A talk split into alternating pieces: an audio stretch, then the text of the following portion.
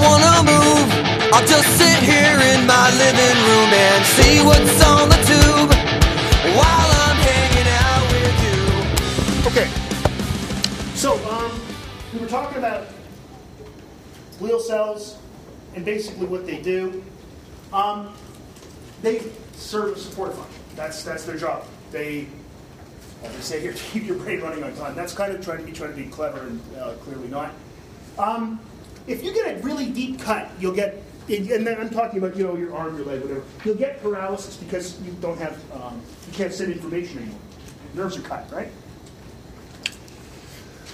So old. Now let's just pretend we're talking about one neuron right now, rather than a whole bunch of them. But it would be the same for a whole bunch of them. The old axon dies. Okay? It's not attached to a neuron anymore. It dies.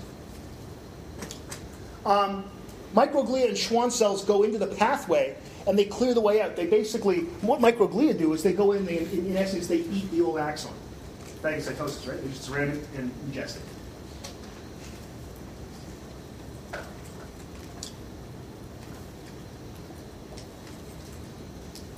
So here, if we're talking about Schwann cells, we're talking peripheral, right? So you get this new neural growth, but first thing, you got to have to get out the old dead stuff. Straightforward.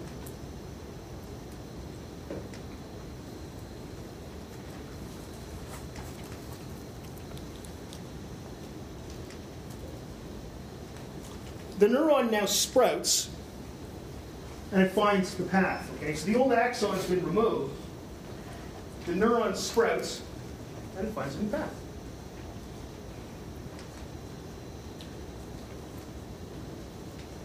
Which I think is kind of cool. So the neuron itself hasn't died. Part of the neuron has died.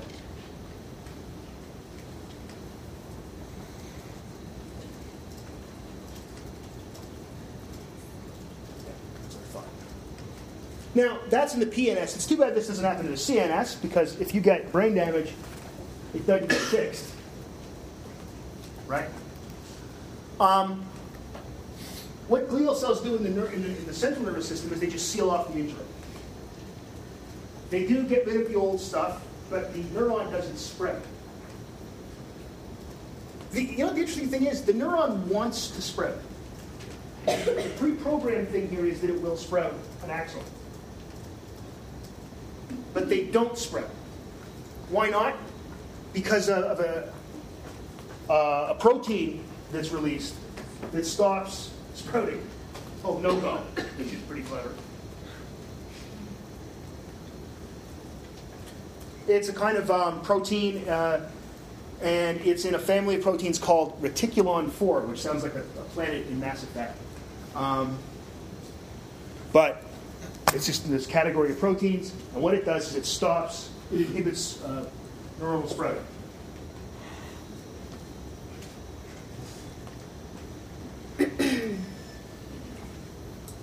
I've been asked many times, what is the function of this? Why is it?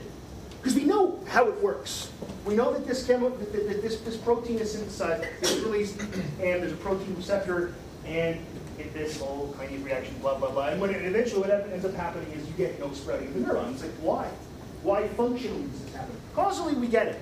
Functionally, why? And I can't think of an answer. I could probably make something up. But I can't think of a good reason why we don't get new neurons replacing old ones in the CNS.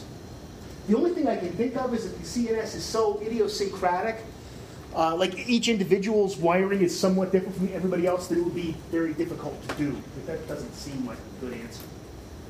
So I can't, I can't come up with a good functional reason why this happens, but it happens.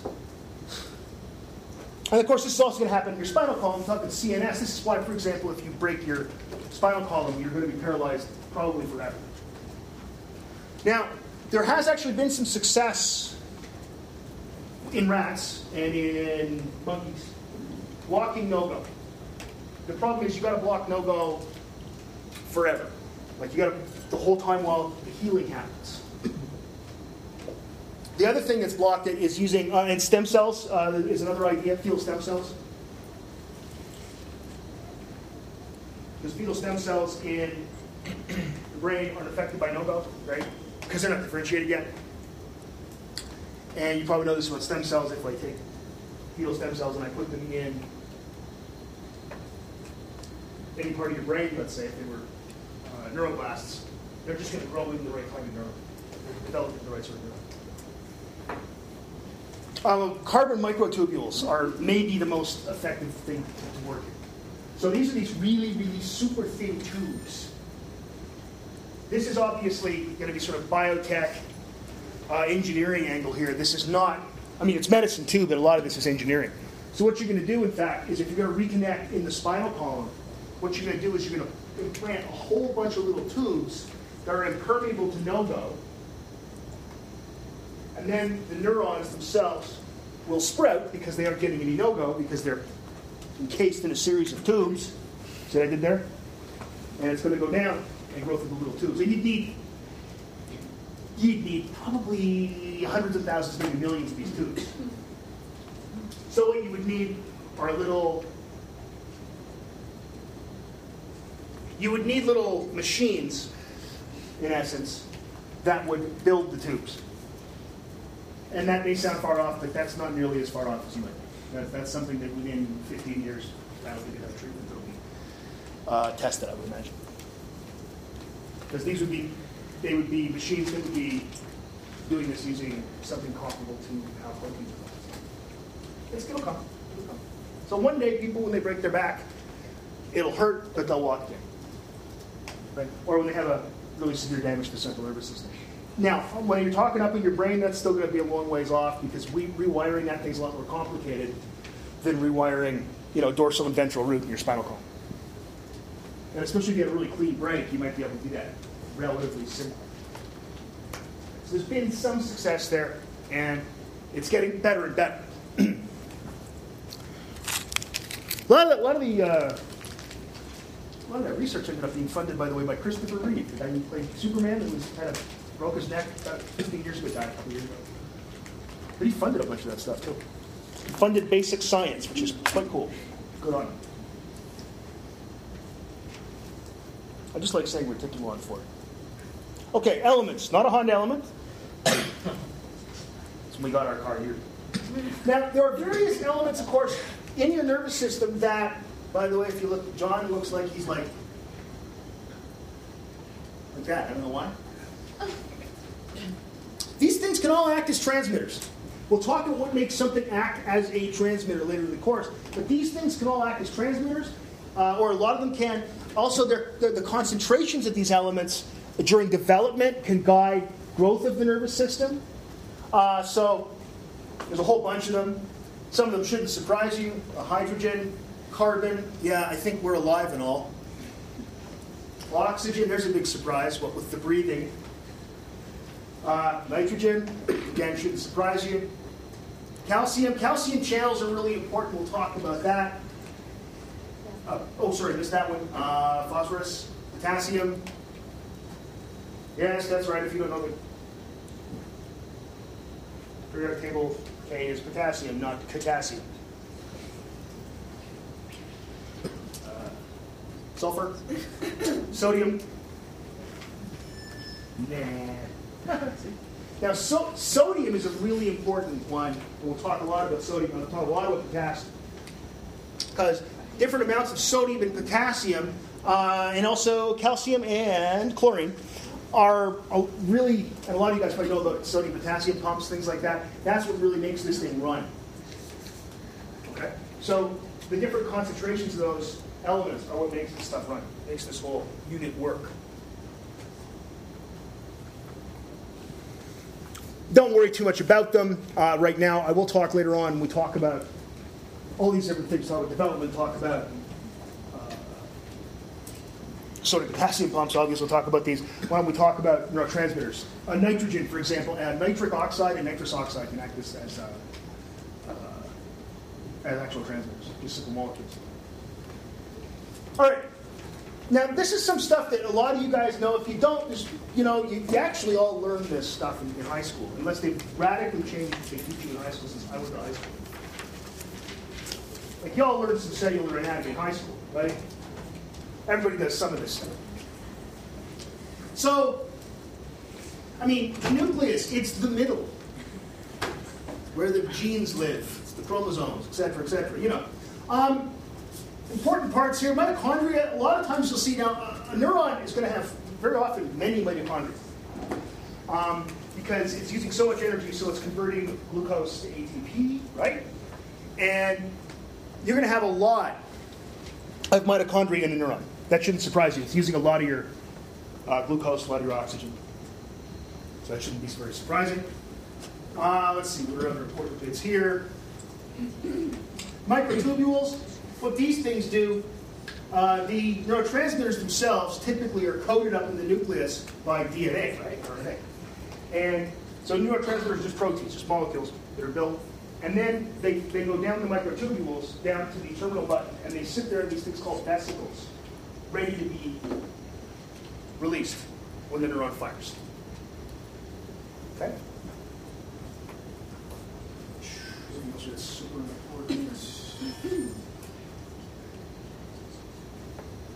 Yeah, there's obviously the beginning of the axon. So there's your axon up right here.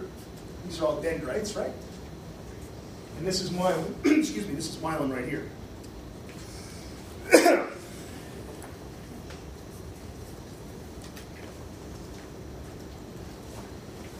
there's dendritic spines, these little guys here. And there's dendrites, you know, don't. So I wouldn't, you know, I don't get too worked up about this. It's all stuff you know. The, the key things, nucleus, microtubules. Uh, we don't see vesicles there. They're at the very end of the, the terminal button. And mitochondria. All right. So let's shift gears now. We talked about, about um, cells. We can relate this and talk about genes, cells, proteins, and behavior.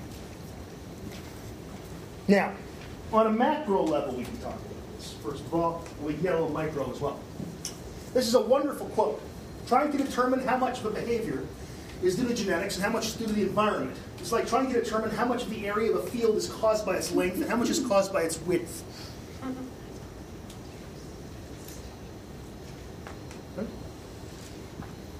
It's a wonderful quote. It's also the nice thing here. It's a Canadian quote. It was from Donald Hebb at the Montreal Neurological Institute. Donald Hebb's important enough that the building, the psychology department at McGill is called the Hebb Building. The award for distinguished experimental psychology psychology career in Canada is called the Hebb Award. Donald Hebb is a pretty important guy. You will hear later in the course we talk about Hebb synapses. You will hear later that we know what I talked about cell assemblies the other day? Oh, that was also his idea. A lot of these things, by the way, he didn't have like electron microscopes because they weren't around. He was really smart. And he was at the Montreal Neurological Institute. So some nice Canadian content there. By the way, if you want to know where that is, if you ever watch a Montreal Alouette game on TV, you see Molson Stadium in the west end zone. That's the Montreal Neurological Institute. I always thought about doing a postdoc there when I was, because I thought I could just get free tickets to Alouettes games and just sit there in the lab watching a football game. Not about the science, I just wanted free football. Yeah, I wanted to get free CFL football tickets because they're at least 15 bucks a seat. Postdocs don't make a lot of money. So this is a wonderful thing because what is this telling us? This is telling us that people getting worked up over is that caused by an environmental factor or is that caused by a genetic factor should stop worrying so much. It's telling us that nature versus nurture is a stupid waste of your time. People have made whole careers saying it's all nature, it's all nurture. Well, I think you're all stupid. Not of you guys. Well, some. Some of you, I got no questioning of the few. But the point here is that you can't have an environment without that, that matters at all without there being any genes there. If we have an environment on its own, yeah, sure we can. But if there's no life, who gives a crap? Right? So if there's no life on, uh, I'm still hoping there's life on Mars. So let's say if there's no life on, well, let's go with the moon. That's an environment. Not lot there, but it's an environment. Who cares? Ah, it's cool that there's a moon. Because you can go there and one small step for man and all that. But it doesn't matter. If there's no environment, there can't be any genes either. Right? And genes affect environments, and environments affect genes.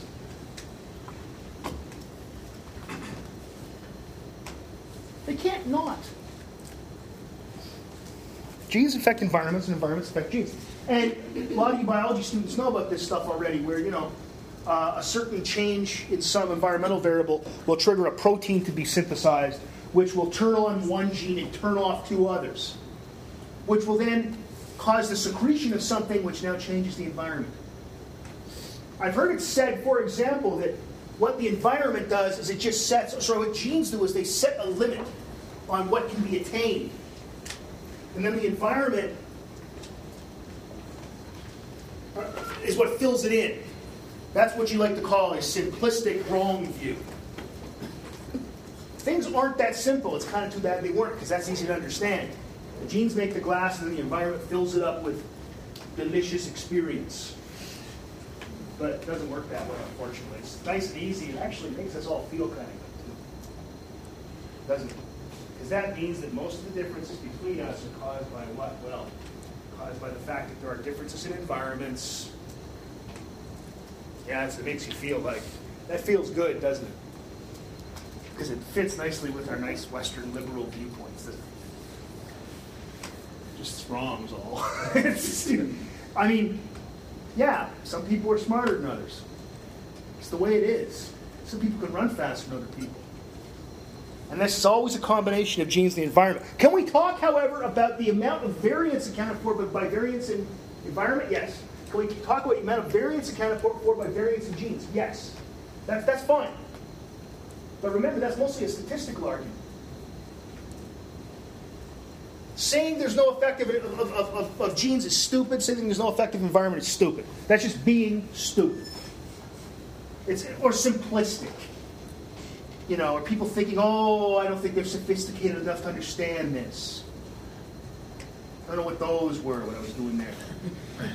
what is this? So this is an important concept to me because what it's saying is that we can't ignore genes, we can't ignore the environment. We can't. Okay? Questions or comments about that? It may fly in the face of what you've heard in other classes. Those people are wrong.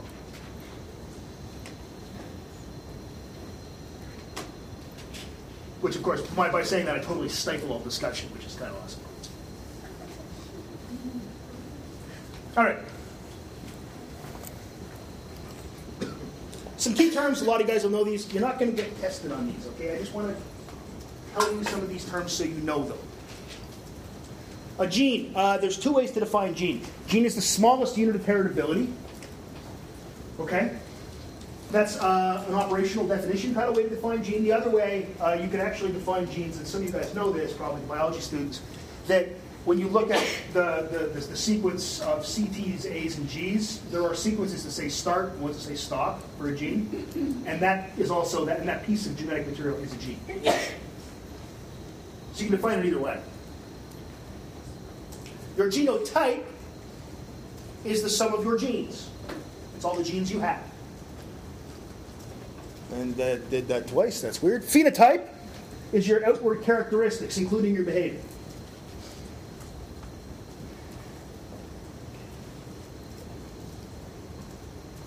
A chromosome, um, you know, a bunch of genes. It's an easy way to, I mean, I don't worry too much about it. It's when you see it, usually have pairs of chromosomes, right? Except in sex cells where you have one of each. A locus is a place on a gene. So you can talk about a certain locus, which is, you know, usually where a mutation is when you mention a locus. An allele is an alternate form of a gene. So, well, if we didn't have all alternate forms of most of the same genes, we would all look exactly the same, wouldn't we? but we don't.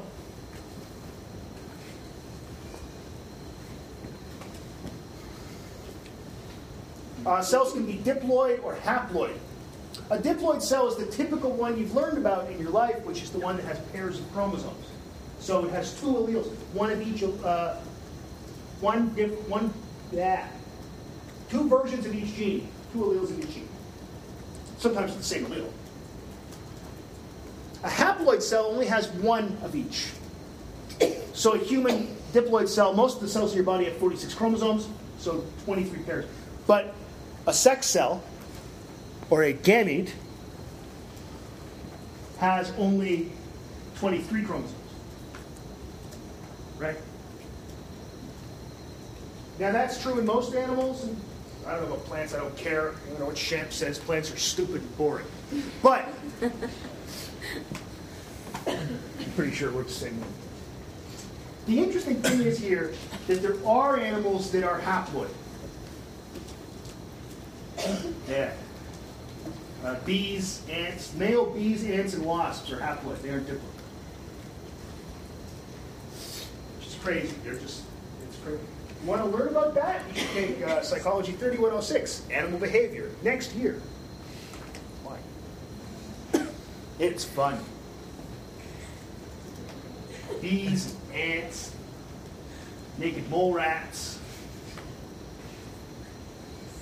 monkeys, even people now and then. But our gametes, our sex cells, only have one uh, copy of each. When mommy and daddy really like each other and their gametes come together, they make a zygote. How is Babby formed? Nobody gets that? After class, Google how is Babby formed. In a couple of months. Uh, You have to spell it like that too, Babby. Uh, genes can be recessive or alleles and dominant, right? Now, this is the classic example here of blue eyes and green eyes. Because, oh, sorry, blue eyes and brown eyes. Green eyes confuse me. blue, blue eyes and brown eyes. The brown allele, which we note in notation, you always use capital letters for the, for the uh, dominant one. If you have, if your genotype is like, maybe I'll do this on the left. Let's just do that. And then do that. And then do that. I hate the way that thing sounds. It sounds like it's in a rack. They're in the Spanish position. Maybe just to me. So most of you guys know this, but to review this, that leads to blue eye, uh, brown eyes, idiot. That leads to blue eyes. Now remember, you have two copies, one from mom, one from dad. Right? And again, I know most of you know this, but just to review. So if you've got this, you get brown eyes. We're going to list father on the left, okay? So if you get if you if that's your genome, you get brown eyes. If that's your genome, you've got brown eyes. If that's your genome, you've got blue eyes. Right?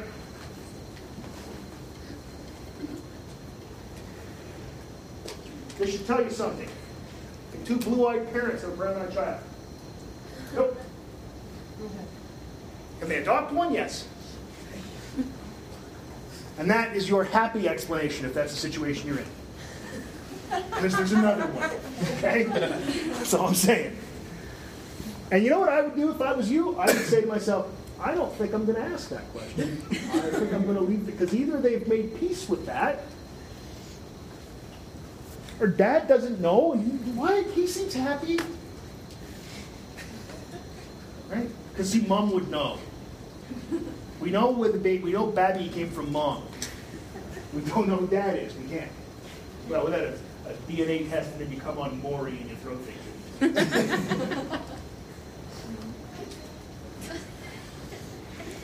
so that's the classic dominant recessive relationship, right? That's the classic dominant recessive relationship that You've all, I'm sure, learned about it. Yeah.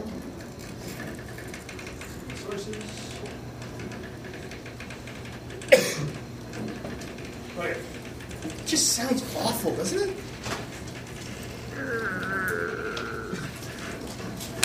It's a horrible device. Like the one in Princess Bride that sucks the life out of you, right? It sounds like that. He's just mostly dead. All right.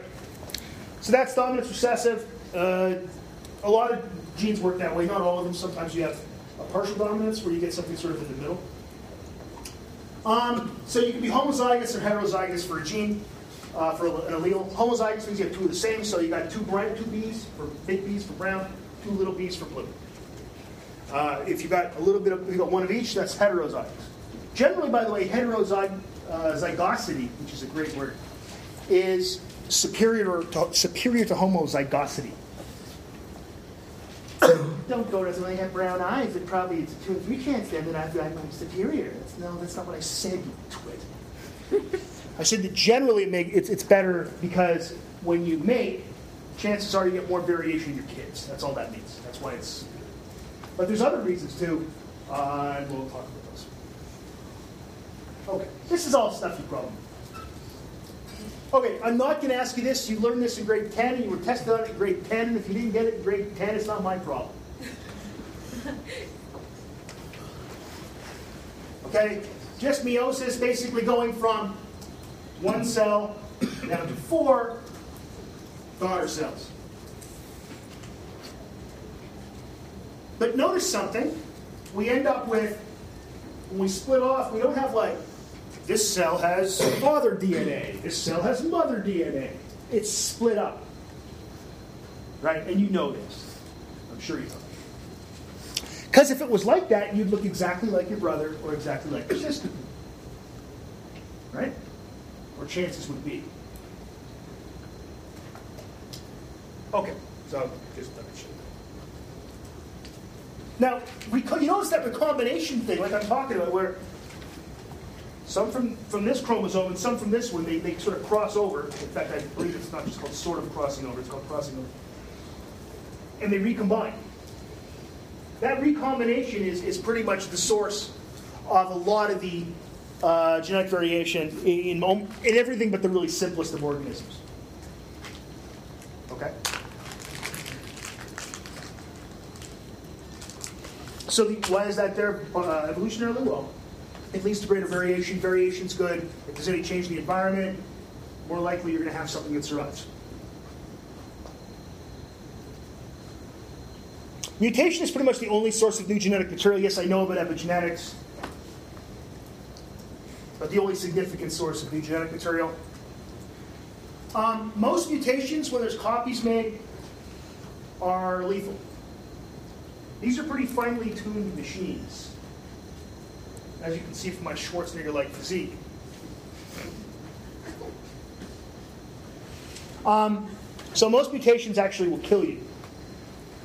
And in fact, most cases of when, when women lose a baby, when it's really early term, like in the first trimester, that's usually, or even less than the first trimester, first week or two. Most women have been, you know, they're trying to have kids, have been pregnant before and they've lost a kid and they didn't even know.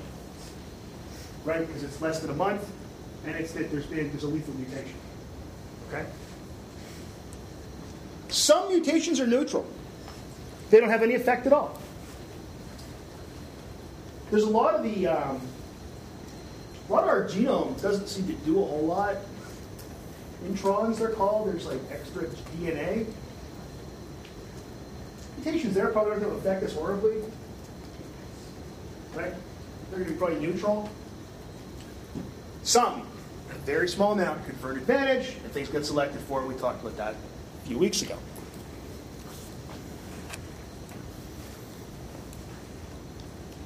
Okay, and again, that's stuff mostly both. Any questions? You're good? Okay. Now, you get half your genes from your mom, half from your dad. Now, single genes can affect the characteristic. Now, that characteristic might be behavioral, that characteristic might be physical, often it can be both. The, the, the behavioral characteristic might be direct and it might be indirect. Now, also, it's the case that many genes can affect the characteristic. And we're talking about behavior, we're very often talking about this. We're talking about many, many genes coming together. Something like, for example, human IQ scores. Uh, the heritability of your IQ score is about 0.6. So about 60% of the variation in, in IQ of children is made up of variation of IQ in parents' genome. So it's 60% heritable. There isn't just one gene, and there are a whole bunch of different alleles called smart, kind of medium, and then dumb. It doesn't work that way. Right? It's a whole bunch of genes that are affecting your intelligence. Also, clearly, a whole bunch of environmental effects there. So typically, we're talking about complicated human things like our ability, uh, cognitive abilities, things like that. We're talking about something where many genes are coming together. It's also the case with many different um, disorders, too. So you think about something like autism, it's not a single gene. If it was a single gene, we'd, we'd know it by now. It's a whole bunch of genes and environmental effects coming together. Right. There are cases where things are single genes. And there are, but they, there are fewer. And remember, it's always the interaction between genes and the environment. Okay? Okay, questions? Okay, here's an example. And the example I'm going to use is about myself. I have a disorder called human oculocutaneous albinism. What that means is I don't make pigment in my skin or my hair or my eyes. My hair is clear. It actually is. If you look at it under a microscope, my hair is clear. On my on my passport, it says blonde because being a smartass with your passport, yeah, but it's actually technically clear. If you were to look at my hair under a microscope, you know that gets you go to Gitmo for crap like that. So.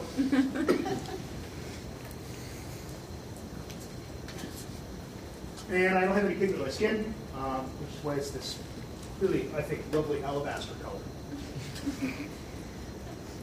And I don't have any pigment in my eyes.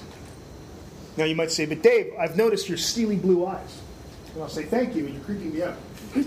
but um, that's just because of the shape of my iris.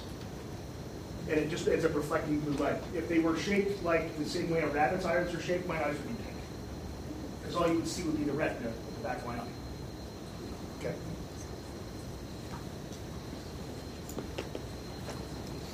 This is actually the case where two parents that have that have BB, both brown, can have a blue-eyed kid.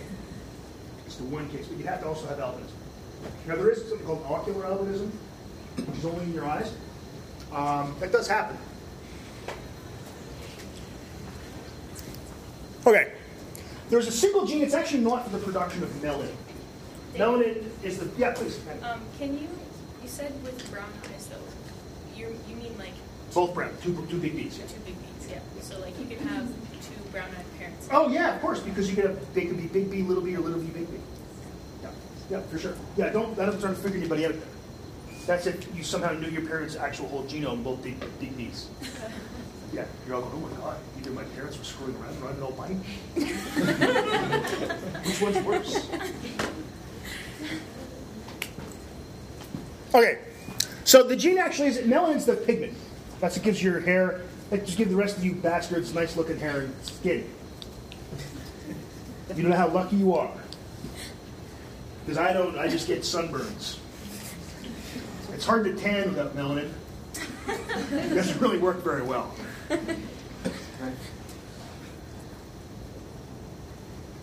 And I say bastards in the most you know, pleasant way, I think there.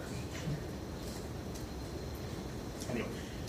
So the gene actually isn't for producing melanin, it's for producing um, a, an enzyme called tyrosinase that breaks down tyrosine. And tyrosine is part,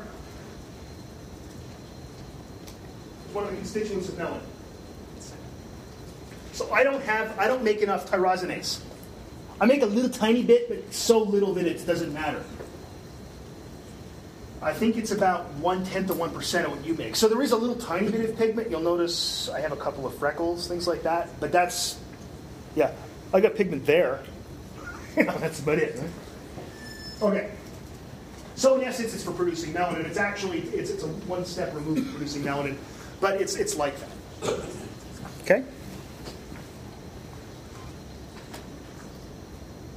So let's just call the, the, the uh, genes big A and little a. And big A is normal, and yes, I use the word normal, and it doesn't bother me. I'm not normal. Normal is a statistical concept. It means the most common, pejorative in any way. And it's about me, so I can say I'm abnormal all I want. I think you're offensive. Well, get out. Okay. How about that? Anything else different? Still get out. But I'm just having fun. I'm kidding. I kid because I love. Little A's bad. You get. You don't make tyrosinase. Okay. So it's a pure dominance recessive relationship, okay? It's a pure dominance recessive relationship. Um, all these genomes lead to a normal, phenotypically normal person. And two little a's lead to me. Okay? So two little a's lead to me. So if you've got big A, little a, or little a, big, it's no, it doesn't matter. Your tyrosinase production is fine, everything about you is going to be fine, nothing gets affected. But if you've got two bad copies, like I do, thanks mom and dad, you end up being the object of people teasing you until you're about 18. Well, what happened? Kind of showed him, though, how many degrees did those people have? so there's my mom and dad, and I miss my father every goddamn day. Dad died five years ago. Damn, I miss him. So Leslie and Rick, Leslie's on the right. I don't know why I have that backwards. Because you know, people always said Leslie and Rick, not Rick and Leslie. I don't know. It's just, think on their checks it said Leslie and Rick. So.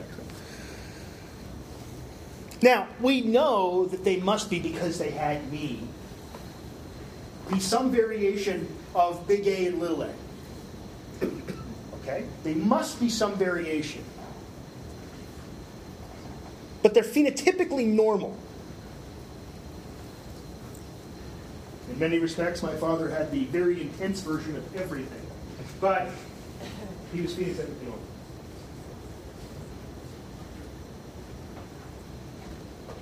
Especially missing when hockey season starts. So, there's mom and dad. That's about 10 years ago. So they have a 1 in 4 chance then of having a kid with little a, little a. Right? Because remember, the genes split off. The genes split off. And they did on June 23rd, 1965. My genotype must be little a, little a because just, well, look at me. And there's no dominance relationship, so mine, mine can't be little a, big A. All right, so there I am, now I'm the one on the left.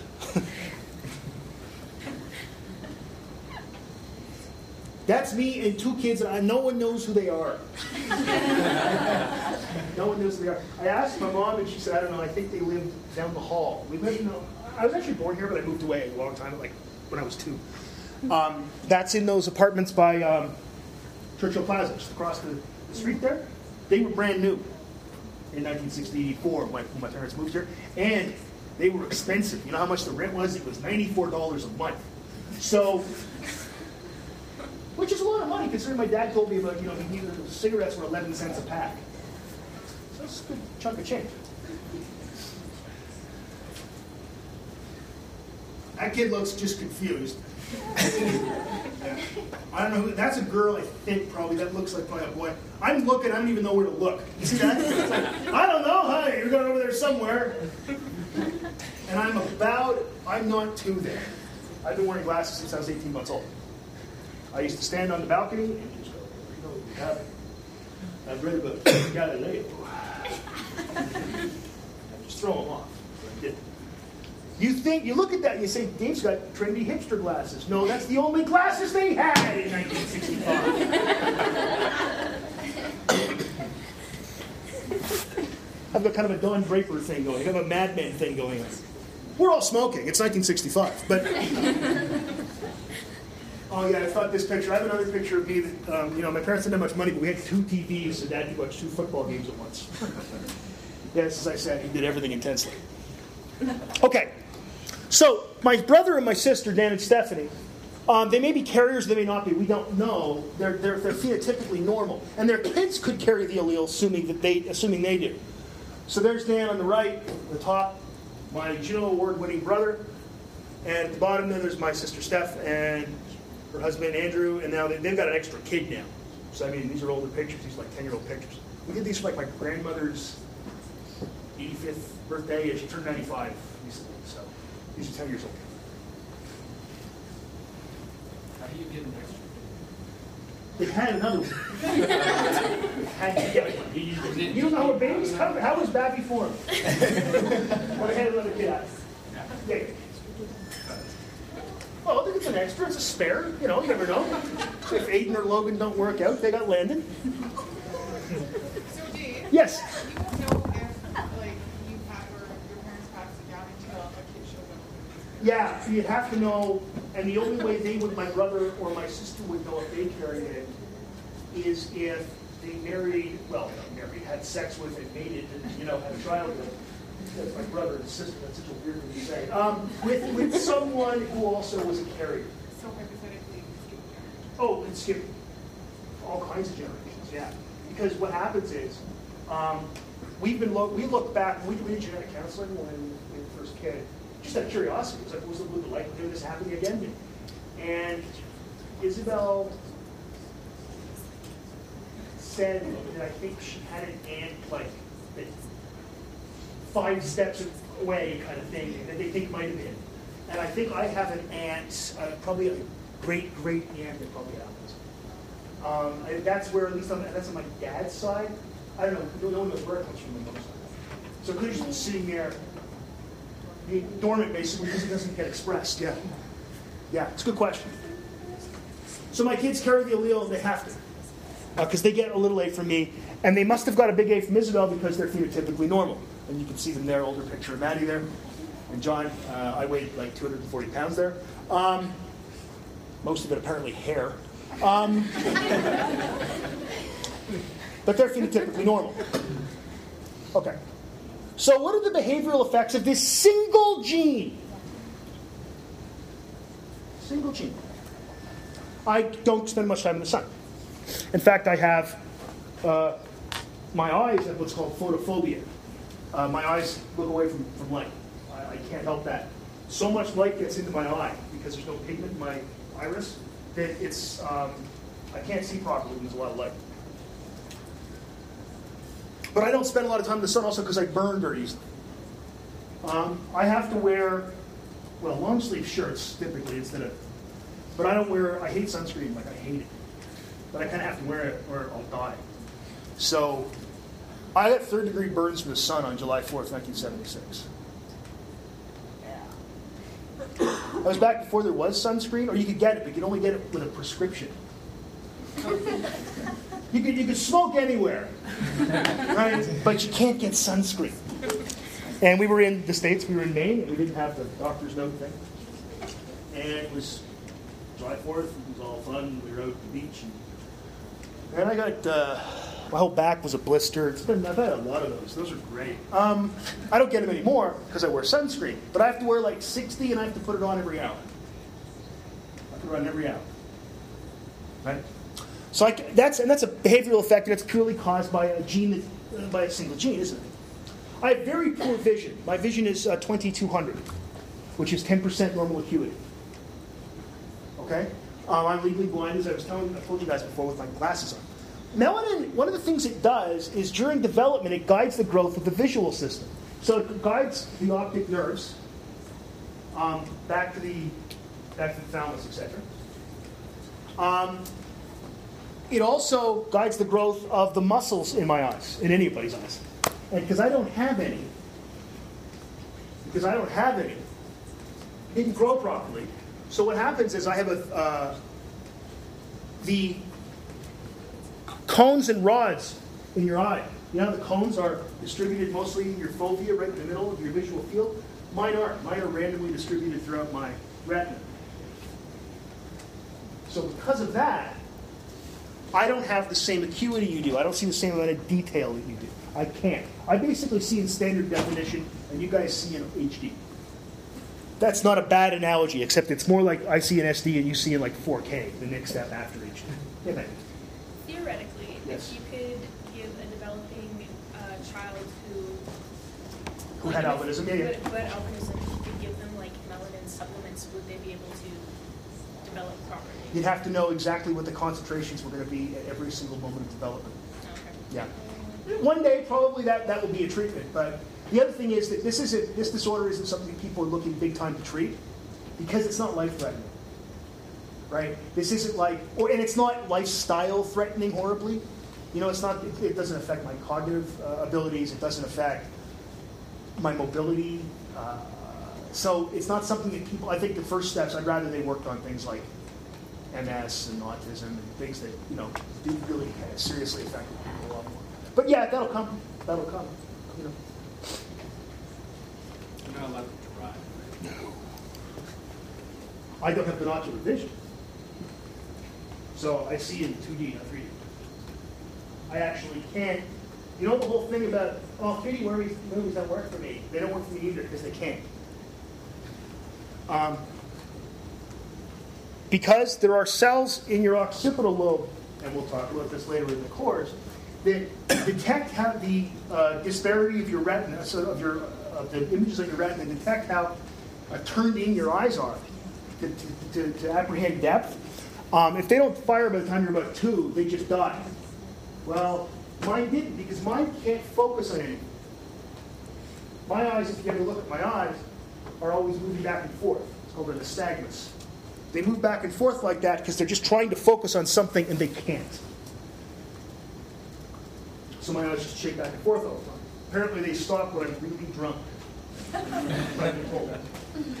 Um, the interesting thing is, by the way, my, my brain writes it, so it's, it's not like it's always doing that. Though if I close my eyes, I get, and you they get the after images from the lights, they're all over the place. But looking at you guys, it's not like you're moving around. So that's kind of interesting. Um, so because of that, I don't have binocular vision. So therefore, I can't drive a car. For a purely genetic reason, I can't drive a car. I have driven a car once. Um, once. Just after we got our car. And Maddie was in the back seat of this car seat, and she was about six months old. And we went to where they test you in London. Because we lived in London as a postdoc. And Isabel said, Get out, you're driving now. And I thought, well, sure, I'll give it a try. There's, this is a test course. There's nobody else. It's a Sunday afternoon. I'll give it a try. And I thought, I play a lot of video games. How hard can this be? so I give it a little bit on the accelerator, just a hard, you know, because I don't want to go fast. We're going about 20 like, kilometers an hour. Not, we're going to go okay. Not turn. I mean, this is a. The only thing I, I didn't know is I did I. Well, I thought brakes were digital. I think they were analog. So I just slammed the brakes on. We're all falling over the place. That's the one time I broke. One other time Isabel was away for a long time, for like a month, and I said, and it was raining, and I wanted to go to the corner store to get milk. And it was just a little bit of rain.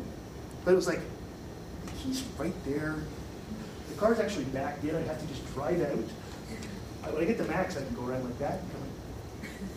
I really, really better not do this. But I came very close. I all I had the key, and I was going, I there's no one on the road. We live in the suburbs. I'll just drive in the middle of the road. you know? And then the cop was thinking, can I see your driver's license? Don't have one. Got a blind card. You know, so, so that would have turned out okay. Um, I'm not very good at baseball. For a purely genetic reason, I, I can't play baseball. Right? So, that's a joke. Though I will say probably that my, my disability actually made me do certain things that other kids wouldn't have done. I read the encyclopedia by the time I was seven, read an atlas, read the dictionary. I did stuff like that because there were certain things I just couldn't do. Um, so that's all purely a genetic reason that's affected my nervous system and my behavior. And it's a single gene that doesn't make an enzyme. So it's really couple of steps, but I mean, that's all purely a genetic reason. Uh, does anybody have any questions about this disorder I have? It doesn't embarrass me to answer them. And I know people often have questions, so if you have them, you can ask them right now. It doesn't bother me in the least. So for the light, Yeah. the light that like you have an aversion to or whatever, is that just sunlight or is it Light. every light? Light. Oh. I don't like bright lights. Um, I'm a lot less like that than most people that have this disorder. Most people that have this disorder actually wear dark glasses. Would they be able to look at computer screens like the I do that all, all day. This Yeah, uh, no, but. Yeah, so I mean, a Harder time with it. I guess I probably do. One of the reasons that I use uh, a Mac actually is because it's so easy to zoom in. Oh, okay. That I can just go like that and it zooms completely. That- That's something I really like. Um, but yeah, the light thing. I mean, from computer screens, I do like 'em- like things bright because it's easier to see. But yeah, I can get to me. Yes, please. So how would you figure out like depth perception? Well, I do it like this. Like she's in her, the image of hers is in front of her. So unless there's somehow she's cut out like that, she's got to be in front of her. And your image is much smaller, and I'm crushing your head.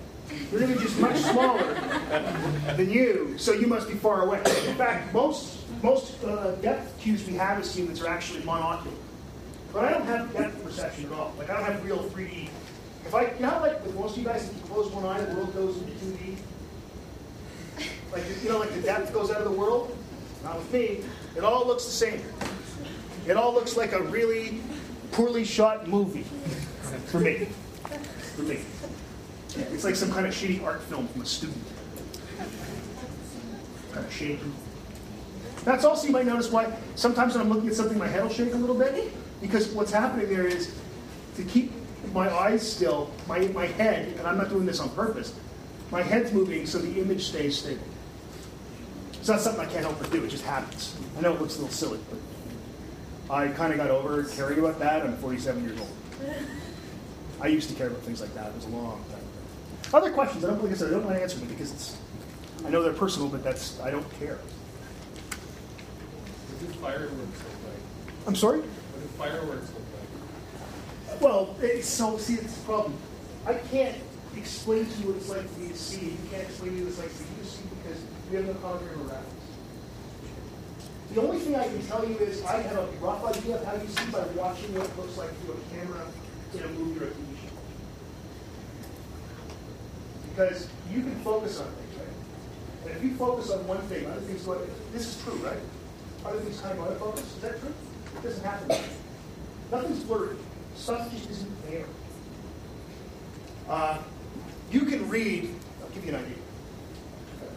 I wrote the slides. It's kind of a lame, but oh, I, I know. I didn't write what's on Twitter. That's perfect. Okay. Uh, I will go up to the far screen here and I'll tell you when I can actually clearly read the second one down. And you guys can read that? I, I think it's like Zach. Okay, shh. Don't tell me what it says. I know, I know it's probably from Zach because he often quotes. No, it's actually it's from Axon. Is that you?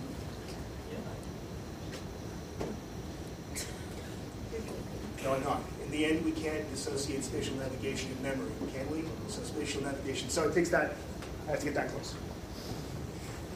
So yeah, I, it's so hard for me to explain. But whereas I can watch a TV show and when it's done from like a POV, like perspective, and they show somebody being able to see what's written on a blackboard, and I can go, oh, that's what that's like.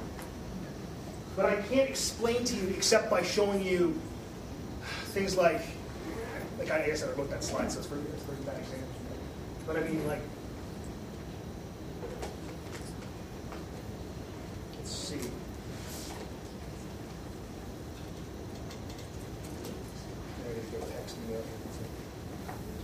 Like, you could probably read that, whereas for me.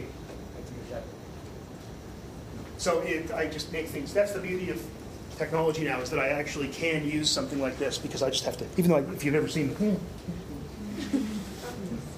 check my feeds. Other questions about it, just like I said, it doesn't embarrass me or anything, I don't care. Right. There was a time when it did, but I kind of got over it. I kind of got over it when they started calling me Dr. Brodbeck. Um, you know. All right, here's another cool example. Mutant hamsters. In general, doesn't that already sound cool? Um, that's not a good looking hamster. Something wrong with him, right? He looks a little downtrodden. Well, he's got a genetic defect uh, that was discovered by Martin Ralph, who's an old uh, friend of mine. Um, Marty was on my PhD committee, actually. And he was breeding hamsters. And then he found these hamsters that Well, he isolated, he found an interesting behavior we'll talk about in a sec. This is from a gene he, he labeled the tau gene. If you have big T, big T, big T, you have a normal 24 hour cycle if you're a hamster. If you have little t, little t, you have a 20 hour cycle. A 20 hour internal clock, not 24 hours. And if you have big T, little t, it's partial dominance. You have a 22 hour cycle. As you can see, this doesn't show up in the wild because if it did, you just die. You would you wouldn't last because the what with the Earth's rotation and all, 24 hours is what you need. 20 just won't cut it. It's not good enough. 22 isn't good enough. Need 24. Okay? So he's found this these hamsters that have this genome, and in fact, he isolated the gene. He did this when he was in graduate school. Um,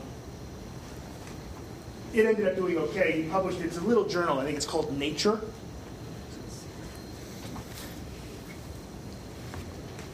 So these hamsters, this is a single gene effect. Again, a single gene effect, but it's affecting something as complicated as the animal's ability, its circadian clock, its ability to keep track of time.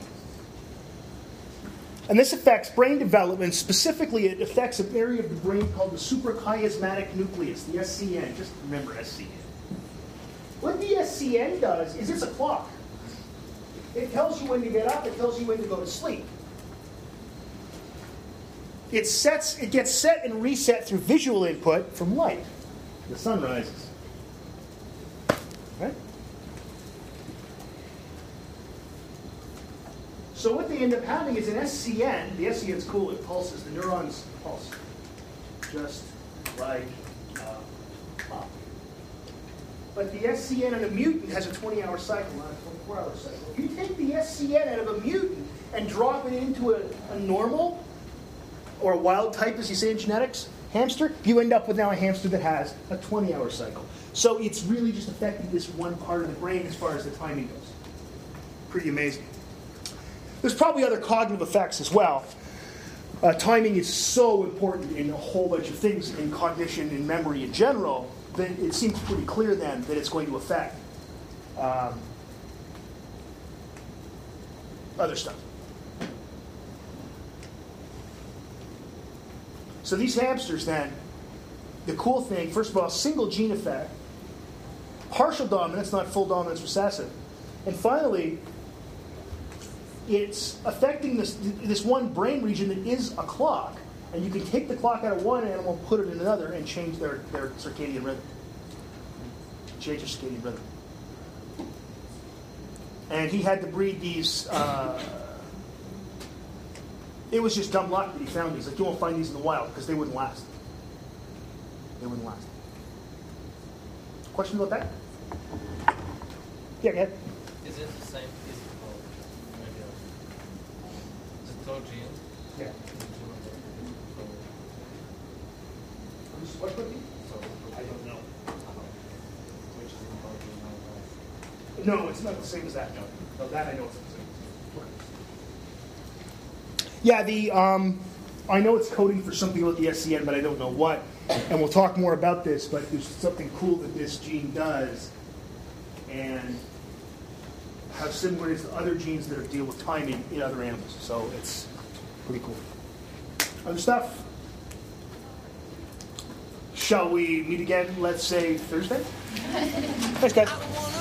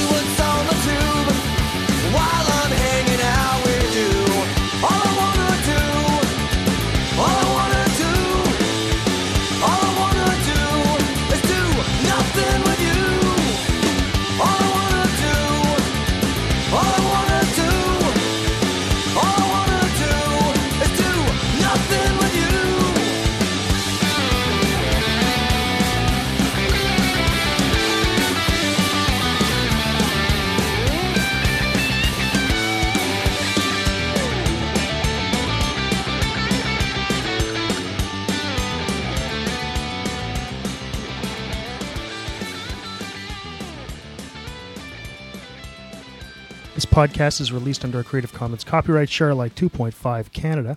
Uh, feel free to redistribute the information as you see fit, but please don't make any money out of it. And if you do, you got to tell me because I'm reserving that right. Giving up all the other ones, including uh, mash it up any way you want, okay? Um, also, of course, give me attribution. If you want to get a hold of me, my email address is dave.brodbeck, B-R-O-D-B-E-C-K, at algomau.ca. My website is people.auc.ca slash brodbeck slash blog. Uh, most of the music, uh, all the music's PodSafe, and most of it comes from GarageBand.com or the PodSafe Music Network. See you next time.